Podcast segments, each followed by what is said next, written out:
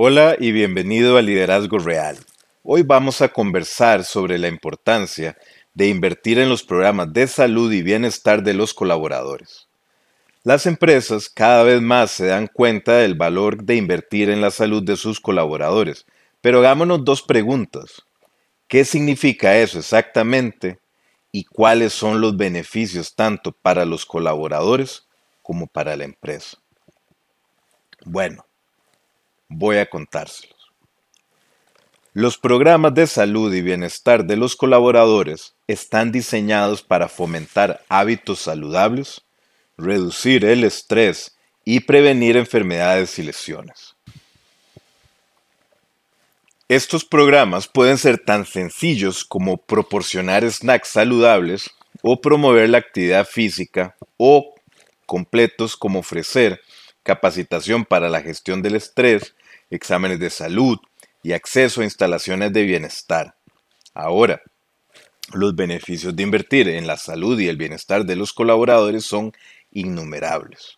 Para empezar, los colaboradores sanos son más productivos, faltan menos días al trabajo y en general están más comprometidos con su trabajo, lo que conduce a un menor abstencionismo y a una moral más alta lo que a su vez impulsa la productividad y reduce la rotación.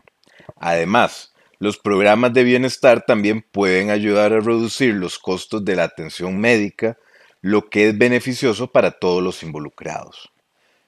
Cuando se trata de implementar un programa de bienestar, hay algunos pasos clave que los empresarios o los líderes de negocios deben seguir. En primer lugar, debe evaluar las necesidades de los colaboradores y determinar el tipo de programa más eficaz para su empresa. A continuación, cree un plan para el programa que incluya objetivos y metas, un presupuesto y un calendario y los recursos necesarios. Por último, vigile el progreso del programa y haga los ajustes necesarios.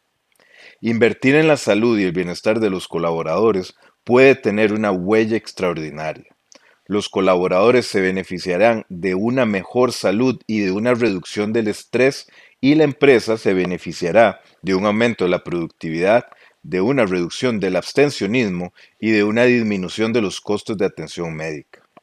Puede ser difícil cuantificar exactamente el retorno sobre la inversión exacto de un programa de bienestar, pero muchas empresas han informado que el retorno es positivo, con algunas incluso informando que su retorno es muchas veces de hasta tres veces el costo del programa. Permítame comentarle dos ejemplos reales de empresas que han invertido en la salud y el bienestar de los colaboradores. Un primer buen ejemplo es Google, con su compromiso con el bienestar de los colaboradores a través de clínicas de salud en las instalaciones, opciones de comida sana e inclusive cabinas para poder dormir la siesta que han ayudado a crear un entorno de trabajo positivo y han contribuido al éxito de la empresa. Y otro buen ejemplo también es Johnson Johnson, con un amplio programa de bienestar de 40 años de trayectoria que incluye evaluaciones de salud, clases de fitness y acceso a instalaciones de bienestar en sitio. A este programa se le ha atribuido la reducción del abstencionismo y la mejora de salud general de los colaboradores, lo que ha conducido a impulsar los resultados de la empresa a lo largo de los años. Espero que este episodio de hoy le haya resultado informativo y le haya motivado a darle mayor relevancia a los programas de bienestar. Si es así, no olvide compartirlo con otras personas que también pueden estar interesadas.